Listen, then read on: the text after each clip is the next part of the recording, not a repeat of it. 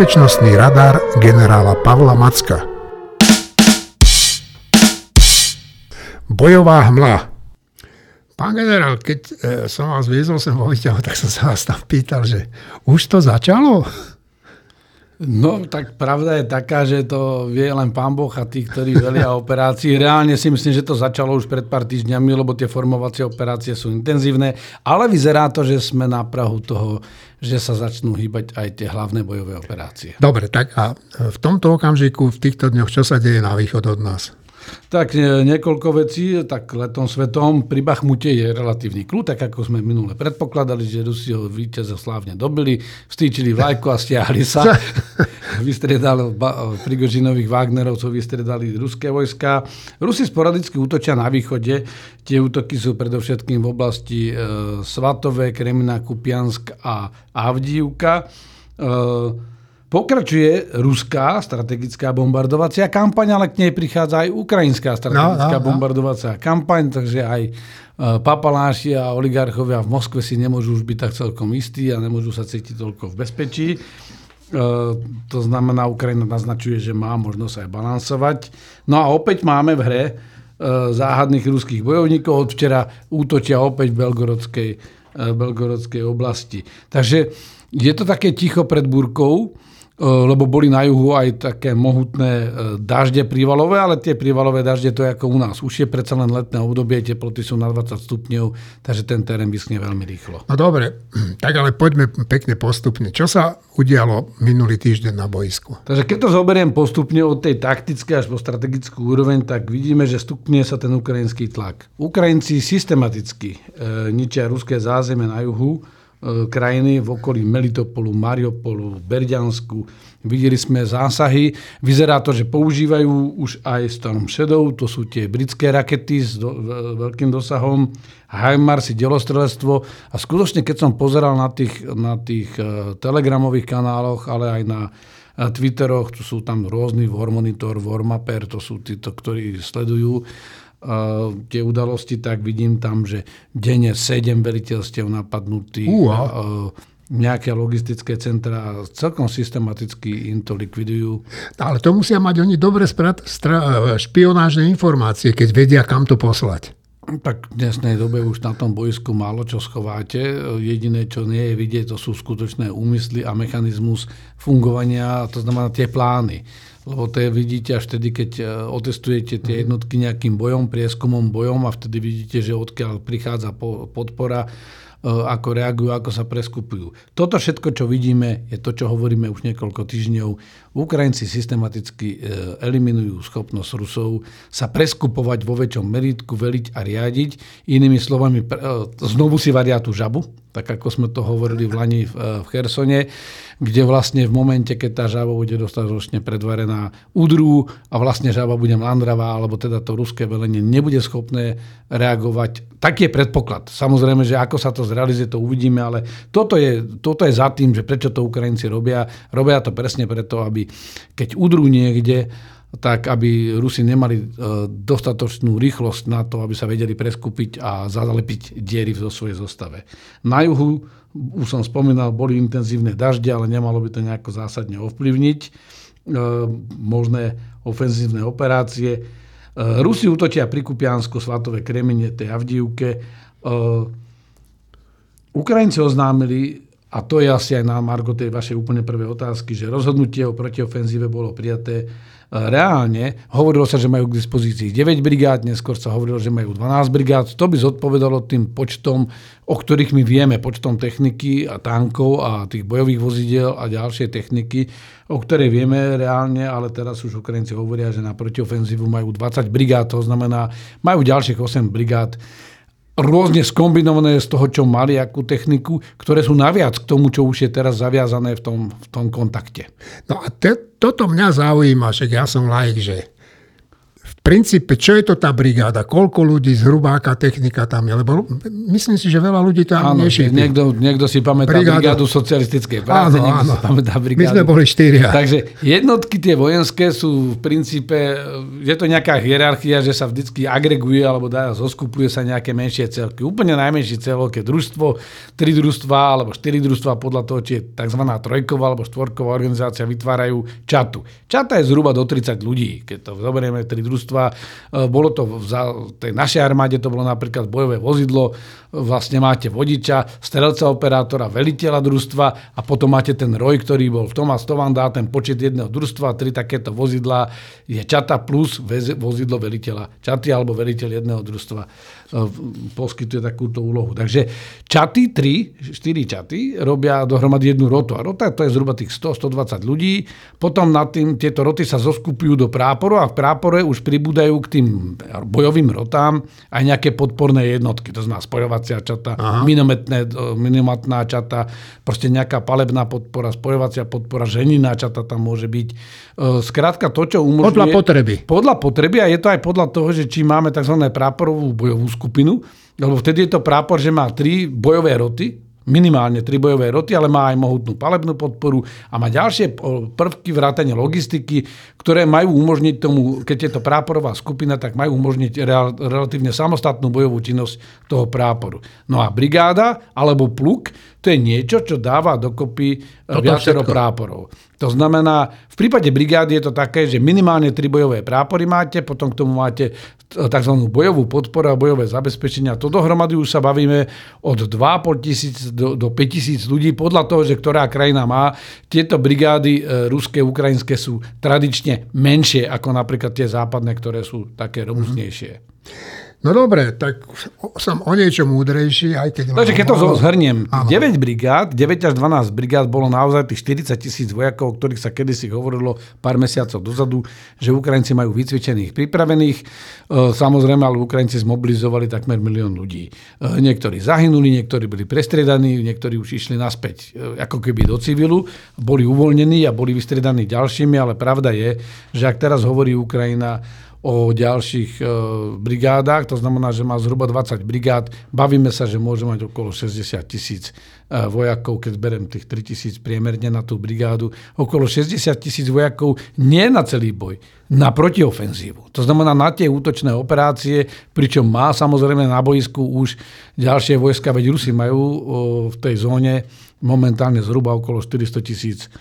mužov, zbra- mužov a žien zbraní, lebo ani by som nepovedal vojako, lebo neviem, či Wagnerovcov, Kadirovcov a podobných treba považovať za štandardných vojakov, ale skrátka sú to bojovníci. To znamená, eh, aj tá Ukrajina má eh, veľké množstvo toho vojska, samozrejme sú tam rôzne teritoriálne brigády, ďalšie jednotky, špeciálne jednotky, takže toho je podstatne viac na tom boisku, ale eh, ak sa baví o protiofenzíve, bavíme sa o tom, že čo má naviac. Návrh k tomu Aha, ako tromfa. Áno, lebo mne sa to zdalo dosť málo teda proti tým Rusákom. Nie, nie, nie. To je, to je také, že aj oni majú tých 400 tisíc vojakov tam v priestore. Dobre.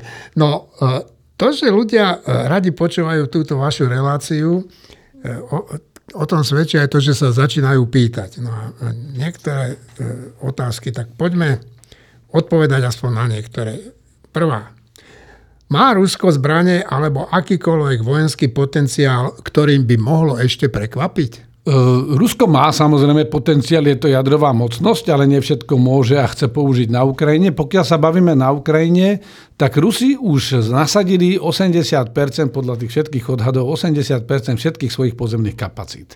Nasadili všetky druhy zbraní, ktoré mali, dokonca aj tie námorné, ako Zirkon, to sú hypersonické rakety, ale proti námorným cieľom použili tie rakety e, Kinjal, použili Iskandery všetkých možných druhov, či už krídlaté, alebo klasické balistické, použili staré Iskandery, točky, používajú všetky možné strely s plochou dráhou letu, či už zo sovietskej éry, alebo tie modernizované už po skončení studenej vojny, to sú tie kategórie H a všetky možné čísla, ani to nebudem teraz e, spomínať.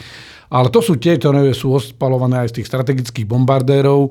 Použili termoberické zbranie, použili všetko. Nemajú v zálohe žiadnu zázračnú zbraň, ktorou by tento konflikt rozhodli. E, bol by som aj opatrný v tom, že mnohí ľudia hovoria, že, že Rusi už sú tak na tom zle, že vyťahujú len tanky T-64, pardon, áno, T-64, T-34 dokonca, T-55, T-54, to sú naozaj 50-60 rokov staré tanky.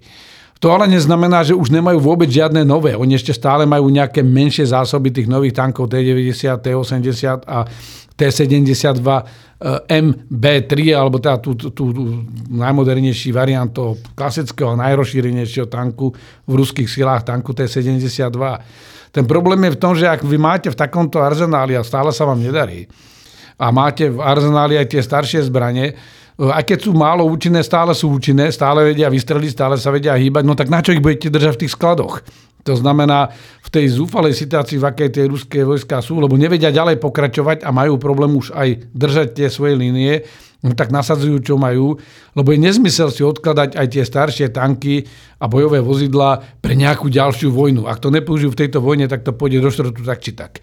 To znamená, toto nasadzujú ale keď idem priamo k tej otázke, je len veľmi malá kapacita e, tých, aj tých nových zbraní a aj, aj tá produkčná schopnosť, to má schopnosť vyrábať, je malá. Rusi postupne zrychľujú toto, lebo predsa len za ten rok a 4 mesiace už e, našli niektoré zásobovacie reťazce, dokázali nahradiť tie výpadky vzhľadom k tým sankciám, ale napriek tomu tá výroba nie je nejaká veľká, tá miera spotreby na tom boisku je mnohonásobne vyššia ako schopnosť vyrábať. Ale Rusi nenasadili viac ako 10% letectva a námorných síl. Námorné síly samozrejme príliš veľa e, tam nevedia urobiť a to, čo majú, že napríklad rakety Kaliber, ktoré strieľajú z tých platform, to robia. Ale pokiaľ sa bavíme o ruské letectvo. Rusi držia ešte veľkú časť letectva e, bokom tohto konfliktu. Dva dôvody. Poprvé, Ukrajinci majú pomerne silnú protivzdušnú obranu a Rusi mali veľmi veľké straty na začiatku, nedokázali vybojovať tú vzdušnú nadvládu. Po druhé, nemali dostatok aj, aj plne bojovie, bojovo vycvičených pilotov a možno aj ten technický stav nebol práve najlepší. Samozrejme, ale za rok a 4 mesiace v tomto si mohli čiastočne aj pomôcť. To znamená, nepodceňoval by som tú schopnosť, ale dokiaľ bude mať Ukrajina pevnú protivzdušnú obranu a dokiaľ bude táto priebežne doplňaná, tak Rusi e, sú veľmi opatrní v tom, aby použili masívne letecké údery na ukrajinské územie, lebo jednoducho sa im to neoplatilo. No, vy ste tu spomínali teraz pred chvíľkou e, ruské lode, z ktorých strieľajú tie rakety. No, a čo Ukrajina? Má vôbec nejaké, nejaké lode? Loď, e, takto. Nemyslím Kraj... rybárske. Ukrajina má aj vojenské lode, ale samozrejme nie je loď ako loď, tak ako nie je vojak ako vojak, ako hovorí klasik v jednom, jednom filme Pelíšky.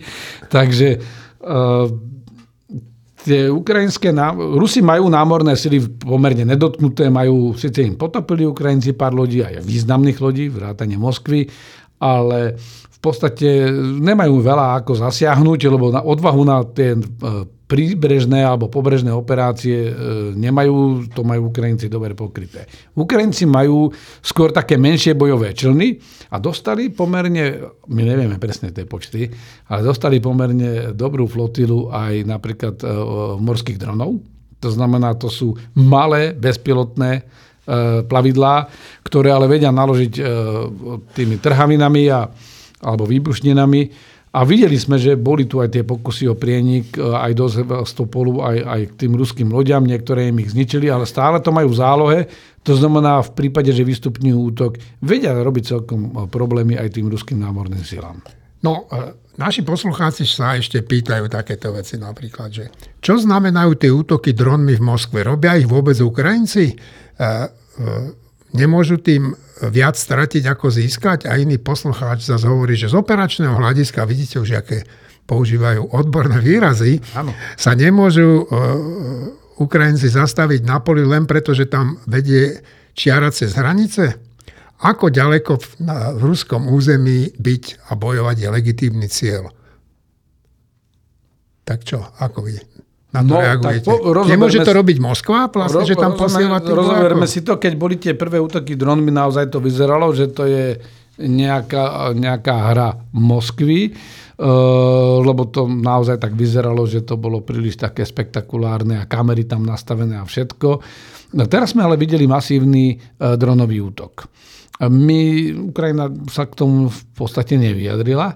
My nevieme celkom presne, presne ako povedať, že kto to bol, no ale niekoľko vecí. Poprvé, no. prenikli stovky kilometrov do hĺbky ruského územia a keď aj experti hovoria, že Moskva je veľká aglomerácia, že nedá sa spraviť nepredišný dážnik, e, to je len časť e, tej odpovede, lebo tá odpoveď má minimálne ešte jednu, alebo k tej odpovedi ešte je jedna otázka, ktorá hovorí, ako je možné, že ruský protivzdušný systém nezaregistroval tých niekoľko sto kilometrov letu e, týchto prostriedkov, že ten alarm nebol aj skorej a že neboli lepšie pripravení. E, teoreticky by to mohol byť aj, aj iný hráč, mohol by to byť aj proxy hráč, napríklad tie, tie ruské opozičné sily, ktoré ale hm, síce bojujú pod svojou vlajkou, ale reálne je to proxy hráč Áno. u Ukrajiny. V tomto prípade je to niečo veľmi podobné lebo Ukrajinci ich určite aj materiálne podporujú a keď nie, tak ich minimálne tolerujú, lebo to, čo robia, hrá v prospech Ukrajincov. Ale podstata je tá,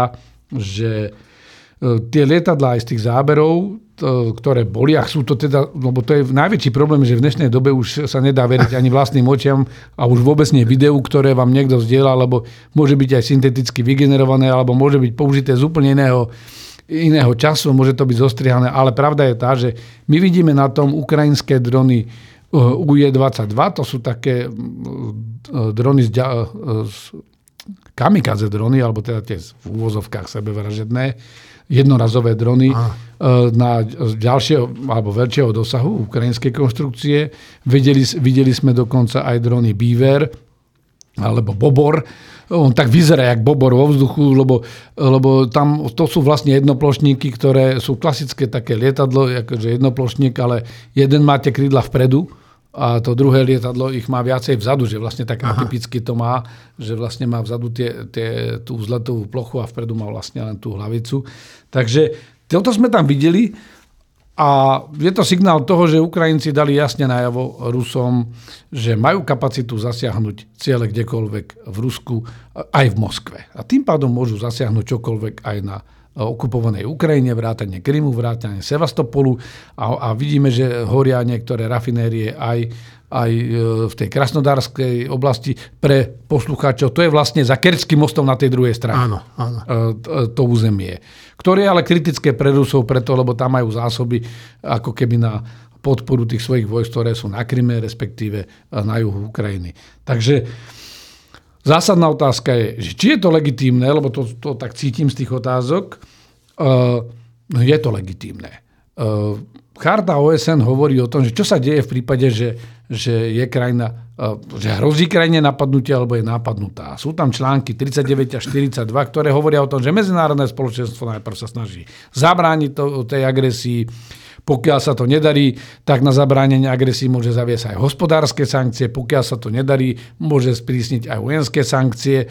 A pokiaľ sa to nedarí, dokonca môže dať dohromady aj, aj medzinárodné vojenské síly, ktoré majú vlastne zabrániť tej agresii alebo ukončiť tú agresiu. Keďže Rusko blokuje e, ako stály člen Bezpečnostnej rady akékoľvek použitie vonkajších síl priamo v tomto konflikte, stále tu zostáva podľa článku 51 Charty OSN neodňateľné právo obeťa agresie sa brániť. A teraz, aby sme sa pozreli na to, že čo je legitímne. E, keďže Ukrajina je za prvé všetky zbranie, a to je aj tá diskusia, že Ukrajincom dáme len obrané zbranie, nedáme im útočné, je nezmysel. Všetky tie zbranie sú čisto právne.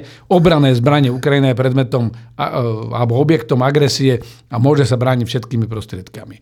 Musí len dodržiavať ženevské konvencie a protokoly, ktoré sú ženevským konvenciám a tieto hovoria úplne jasne. V vojenskom konflikte, obzvlášť keď Ukrajina sa bráni, tak môže vykonať všetky vojenské opatrenia na zlomenie tej sily alebo zdroja tej agresie. To znamená, môže útočiť na vojenské centrá aj v Moskve. Ona nesmie útočiť na civilné ciele. Teraz trosky spadli na civilné ciele. Tu by som pripomenul tú repliku pána generála Šandora, ktorý kedysi povedal, že za to si môžu sami, lebo zostrelujú tie rakety. Áno. Je pravda tá, že není preukázané, že by Ukrajinci, a aký by to malo zmysel zautočiť na dva paneláky niekde v Moskve, lebo to nie sú tie veľké rakety, ktoré posielajú Rusy, ktoré ten panelák dokážu zvaliť. Nejaký, nejaký malý dron so 17 kilami to nie je niečo, čo by... Je to, je to samozrejme zlé, ale, ale nie je to niečo, čo by dokázal zvaliť nejaký vežiak e, v Moskve.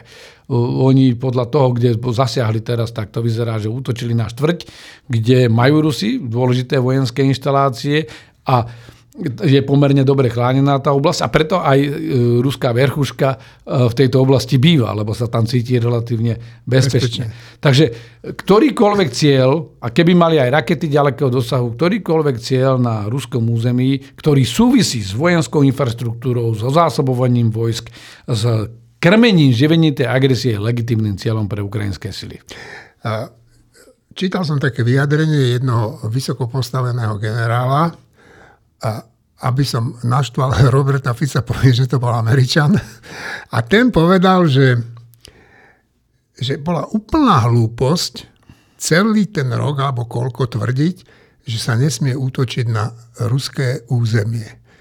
Že to bola taká kardinálna chyba, že my sme vlastne tým Rusom povedali, však robte si, čo chcete, ale budete, vy budete v bezpečí. No čo si vy o tom myslíte? No, ja si myslím, že má pravdu, že ten problém je, lebo všetky medzinárodné pravidlá Ukrajine toto umožňujú. Ona samozrejme nemôže používať tie ruské metódy a musí si dávať pozor. Lebo jedna vec je, že aj Rusi občas naozaj trafia, že aj nechtiac. Ale videli sme, že Rusi aj systematicky ničili civilnú infraštruktúru, ktorá nemala žiadny súvis s vojenskými silami.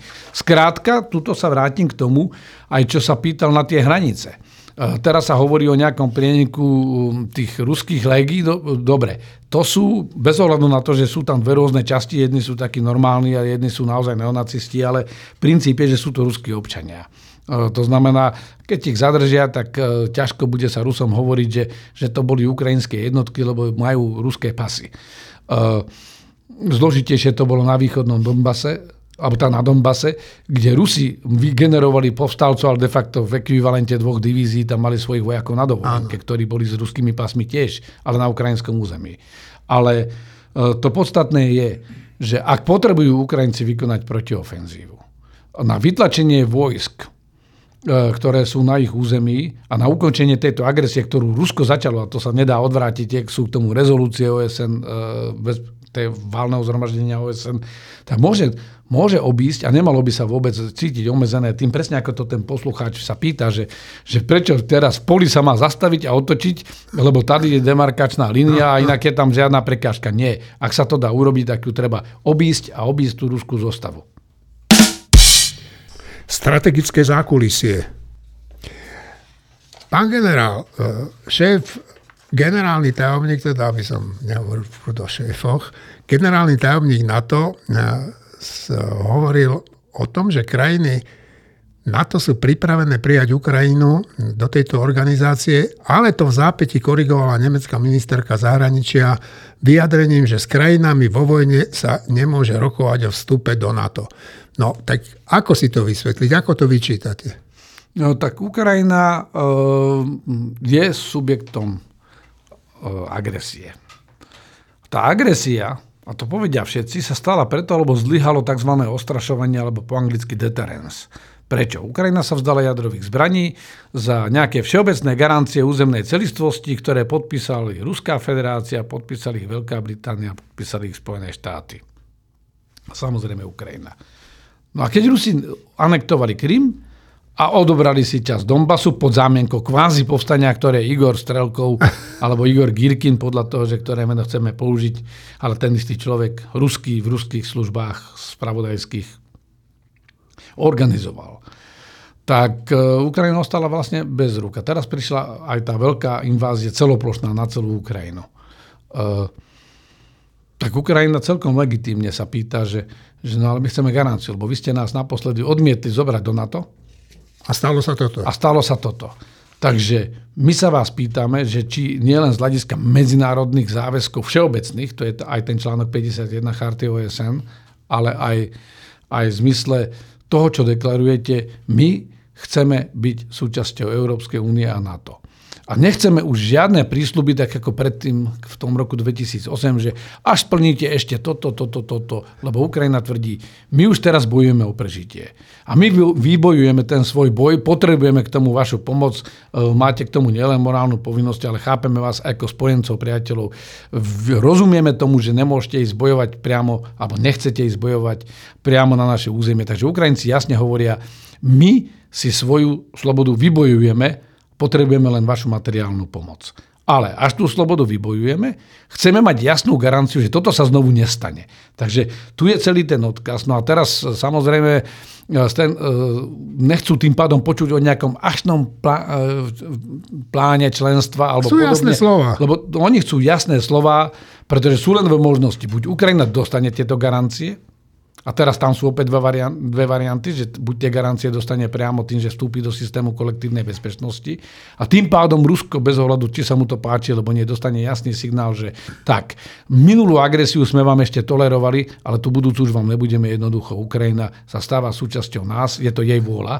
Alebo e, sa nájdú iné krajiny, alebo len jednotlivé krajiny aj z tohoto bloku, ktoré uzavrú nejakú dohodu s Ukrajinou, ktorú, ktorá bude na vedomie daná aj Rusku po skončení vojny a po urovnaní tohto konfliktu, kde povedia, že dobre, na budúce, keď to skúsite, ideme aj my do vojny alebo podporíme priamo vojensky Ukrajinu.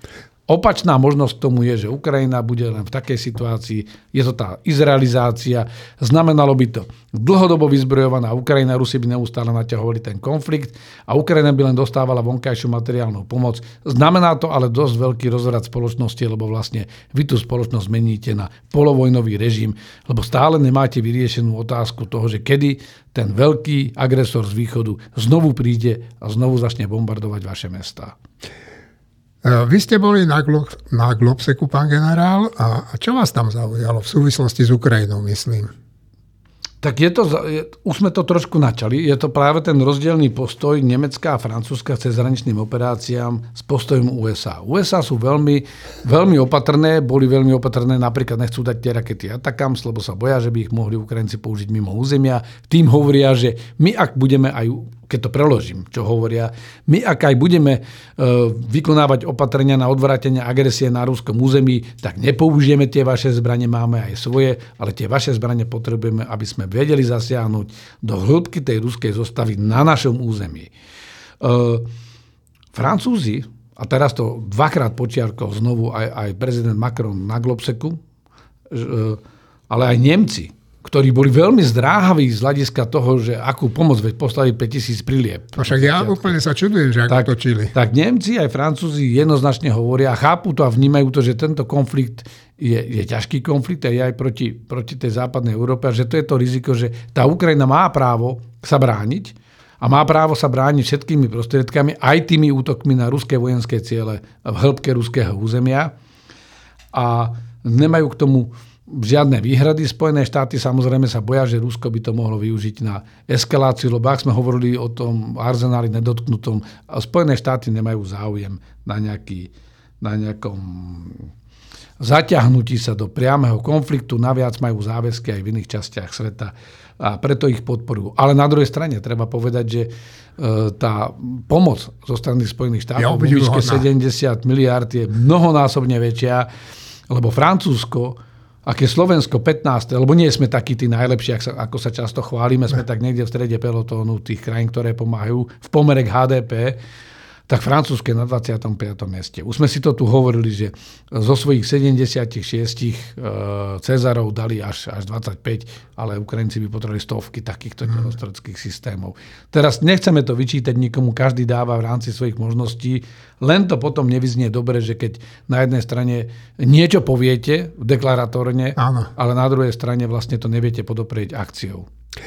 Dobre, máme tu ešte dve otázky od poslucháčov. Tá prvá je, citujem, mňa by zaujímalo, ako je a hlavne bude Slovensko chránené e, zo vzduchu, keď patrioty od nás odchádzajú. On asi má na mysli tie patrioty, čo sme poslali do Pobaltia, ktoré tam mali chrániť nejaký... Áno. nejaký summit. Náš vzdušný priestor samozrejme bude chránený aj ďalej.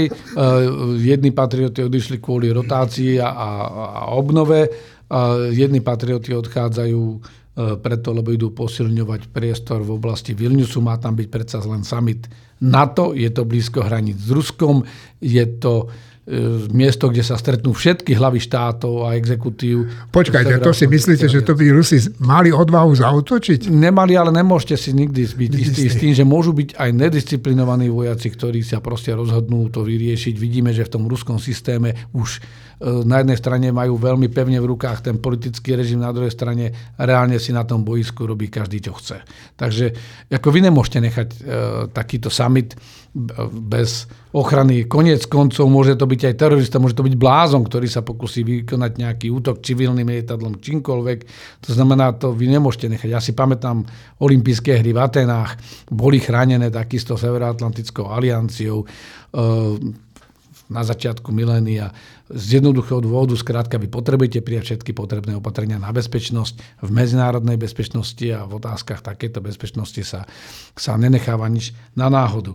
Ale náš dušný priestor bude chránený aj talianskými systémami, mám, a francúzsko-talianský A Nemci nám niečo idú Mamba, máme tu ďalšie systémy krátkeho dosahu, máme tu Avengery zo Spojených štátov, to znamená, máme ešte stále čas svojich kubov, to znamená, ak si povieme, že mali sme pred e, vypuknutím vojny e, len e, jednu, jeden oddiel palebný S-300, tak stále tú kapacitu máme väčšiu, ako sme mali. Je pravda, že v jednom okamžiku sme mali až 4 batérie Patriotov, čo bolo ako to maximum, čo kedy sme tu mali za éru samostatnosti, ale stále je tá obrana primeraná a máme prikrytie aj zo vzduchu stíhačkami našich partnerov. No, no ešte sa vrátim k tomu Globseku, že my sme na stránkach mali veľa rozhovorov s mnohými ľuďmi a vy ste sa tam tiež určite s mnohými ľuďmi stretli a bol tam niekto taký, kto vás niečím mimoriadne zaujal? Veľmi veľa, ale treba povedať, že ak niekto čaká, že, že taká konferencia ako Globsec teraz vyrieši problémy Európskej únie alebo problémy NATO, no nevyrieši to, na konci musia vyriešiť politici.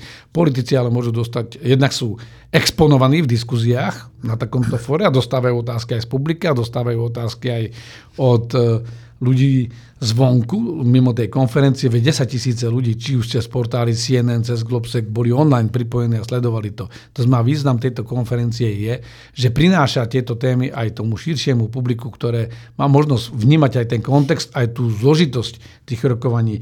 Takže oslovilo ma veľa vecí, nerád by som všetky vymenoval, lebo to, to potom... Nemáme čas na to. Ale poviem jednu vec, sám som bol aj dokonca v takých pracovných skupinách, lebo my keď sa bavíme o o tom, že čo z tohoto vyplýva, ako sa tá éra zmení, tak Globsik mal také tri témy, o tom sa dokonca u vás venujem v nejakom článku, takže to len dávam reklamu na print, že, e, kde sa o tom bavíme, ale ja napríklad som bol aj v, e, v Globsek zorganizoval aj takú celosvetovú skupinu expertov, e, ktorá sa volá, že Future Security and Defense Council alebo výbor pre budúcu obranu a bezpečnosť. No a vlastne my v tomto výbere, tam sú takí bývalí vysokí veliteľi, eh, aliancie alebo generáli z viacerých krajín. Sú tam ľudia aj z biznisu, ale sú tam eh, ľudia, alebo obraného priemyslu, ale sú tam aj bývalí prezidenti, napríklad Chorvátska bývalá prezidentka. Takže hm, môžem povedať, že my sme minule hovorili o, dlho o tej správe, ktorú sme dali lekcie z Ukrajiny. My už sa teraz pozeráme na tú schopnosť na to odradzovania. Čo musíme urobiť do budúcna, aby... To je taká expertné odporúčania pre tých politikov, že čo treba urobiť do budúcna z hľadiska toho, aby sme my sa nestali terčom takéto agresie, aby sme jasne mali tú odradzovaciu sílu, že si nikto na nás netrúfne. Ja som napríklad písal s, s viceprezidentkou Globseku aj správu, že teda o digitálnej odolnosti strednej a východnej Európy je to taká predbežná správa. Skrátka tieto veci bežia, aby aj moji kolegovia a politici dostali, e, dostali vlastne aj nejaké expertné odporúčania. 360 stupňov. Pán generál, čo sa deje vo svete, nech na to nezabudneme. Veľ, veľmi rýchlo opäť narastia napätie v Kosove, dokonca boli zranení vojaci NATO voľby v Turecku skončili pre Erdoána úspešne, teraz všetci čakajú na rýchle schválenie vstupu Švédska do NATO, vyvíjajú k tomu aktivity, tlačia na neho. Výhra Erdoána je asi aj ruským víťazstvom. Bude zaujímavé sledovať, že s čím všetkým príde turecký prezident a čo všetko si bude žiadať za svoje spojenectvo.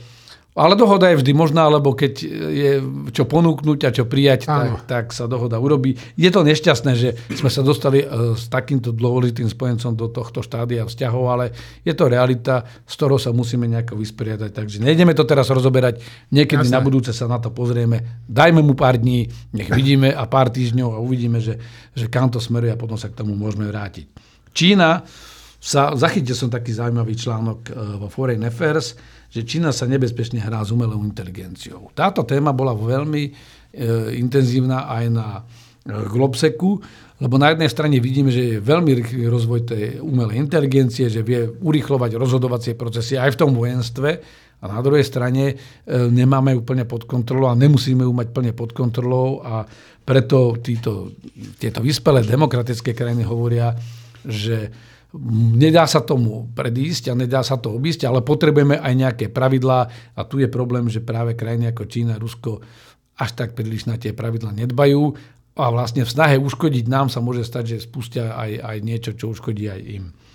Prezident Putin, a to je zaujímavá informácia, no, no, no. že teraz som to zachytil e, včera, myslím, že na, na jednom z tých portálov, že prezident Putin sa nechal počuť, že v prípade povstania na, v Bielorusku Rusko pomôže Lukašenkovi.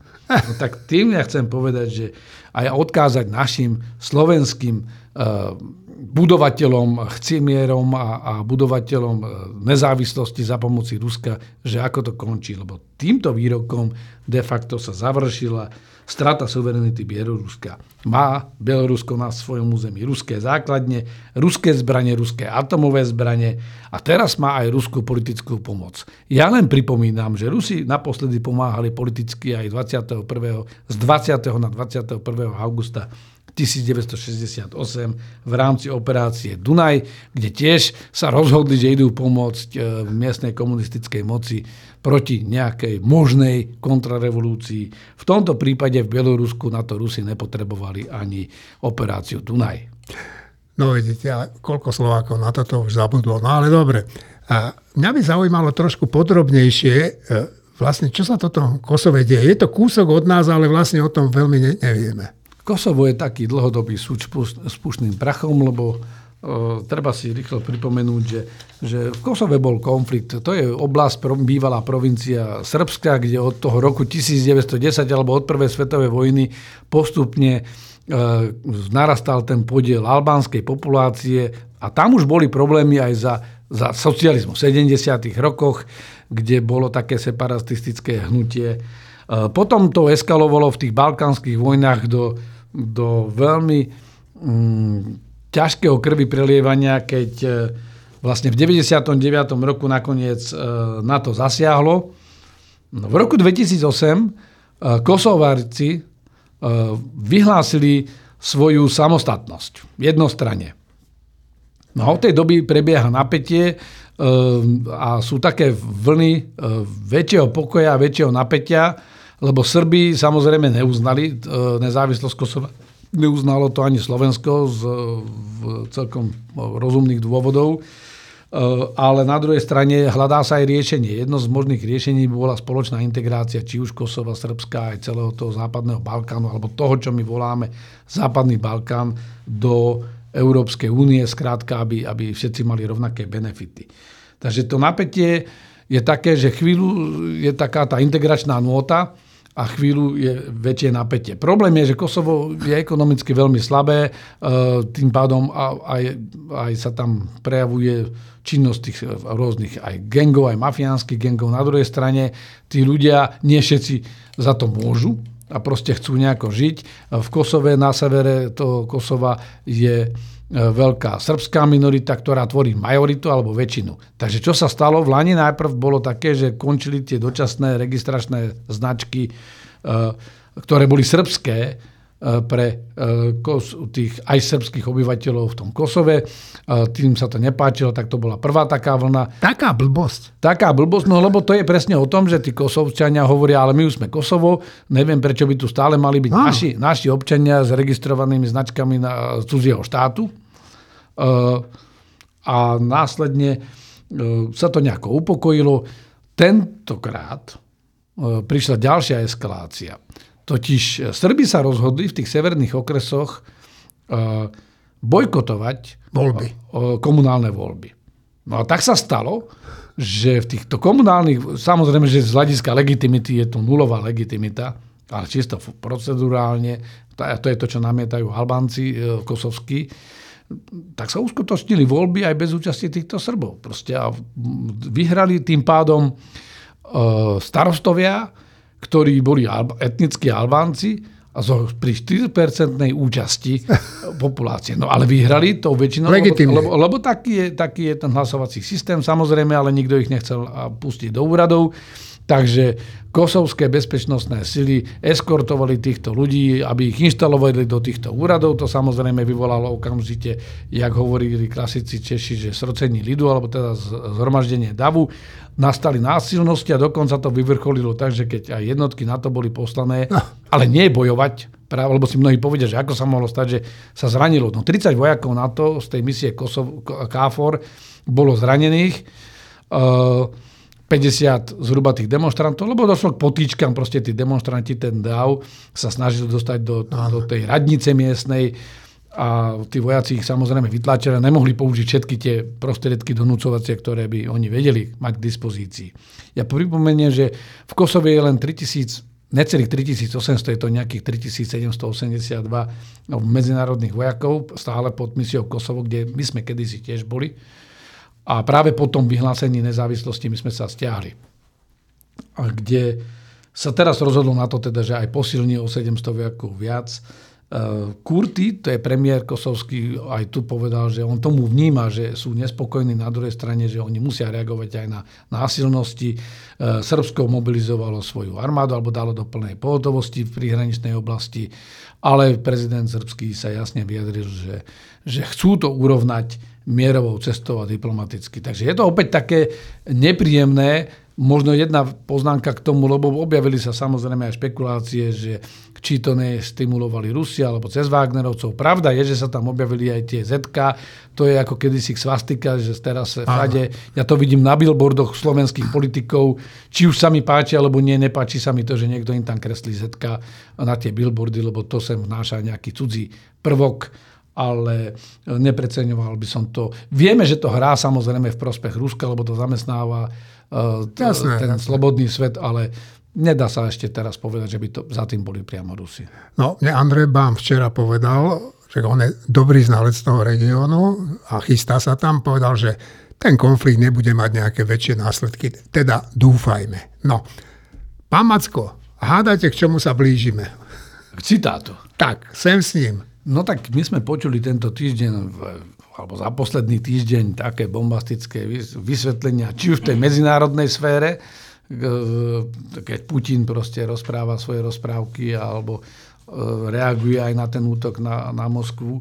Ale počuli sme samozrejme aj, aj naše domáce prekrúcanie histórie. Zrazu sme počuli, že referendum bolo bolo akože sfalšované o vstupe do Európskej únie. Počujeme tu rôzne odkazy, nebudem zachádzať do detajlov medzi politikmi opozičnými a bývalými vládnymi o tom, že, že kto čo robí.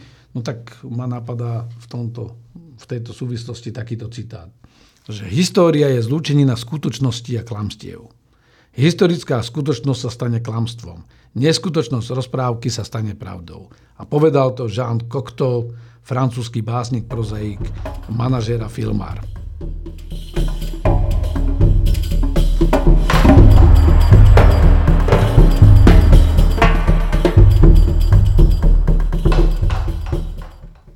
Ja tu vždycky, ak sedíme, rozprávate sa, napadá kopec otázok a je to strašné, akože že potom, že sakra, to by som hovorí, sa chcel... Hovorí Rado Macko. opýtať, ale teraz ma napadla jedna, ktorú si ne, neodpustím na záver. Keď ste, sme sa rozprávali o tom výroku toho Stoltenberga ohľadne toho vstupu do NATO, uh, Ukrajiny, ako to korigovala nemecká ministerka. Vy ste nám nastenil nejaké možné scenáre, že čo by mohlo byť, akože ako by Ukrajina mala nejaké záruky. Jedna z toho, uh, jedna z možností bola, že by mala dohodu s nejakými miestnymi stranami, čiže ja sa pýtam, dajme tomu, že by to malo, mala nejakú dohodu s Fínskom, dajme tomu s Polskom. Nie, to nie sú to... dostatoční garantori, ktorí by dokázali garantovať bezpečnosť Ukrajiny voči jadrovej mocnosti ako Rusko. To musí byť veľký globálny hráč. Ja si myslím, že keď tam nebude Slovensko, nebudú bezpeční. tak. Ale čisto náhodou, daj, dajme tomu teda, že by sa bola dohoda Francúzi, Nemci, e, pobalské krajiny a vtedy, že len tak hypoteticky, že by e, teda opäť Rusi zautočili už po nejakom uniknutí toho konfliktu, Vtedy by tam nasadili tieto krajiny, ktoré sú ale súčasťou NATO, teda Švedi nie zatiaľ, ale uh, ako by to mohlo Rusko brať vtedy, že síce tí, tie krajiny vyšľú tie svoje vojska na tú Ukrajinu, oni môžu potom zautočiť a automaticky sa to bere, že sú tiež v konflikte a útočiť no, priamo Je to nepodstatné, ako by to Rusko bralo, ale podstata je v tom, že keď niekto dáva garanciu bezpečnostnú, tak musí byť pripravený na to aj kvôli tej garancii ísť do vojny. To je celý ten problém budapešťanského memoranda, lebo všetci povedali, že Ukrajina má garantované hranice, ale vlastne nikto jej nedokázal pomôcť. No, ja si myslím, pán Macko, že takéto garancie by neboli účinné, že jediná účinná garancia je, že e, Ukrajinci budú v NATO. Mýlim sa? Ne, nemýlite sa, ja si myslím, že to úplne presne.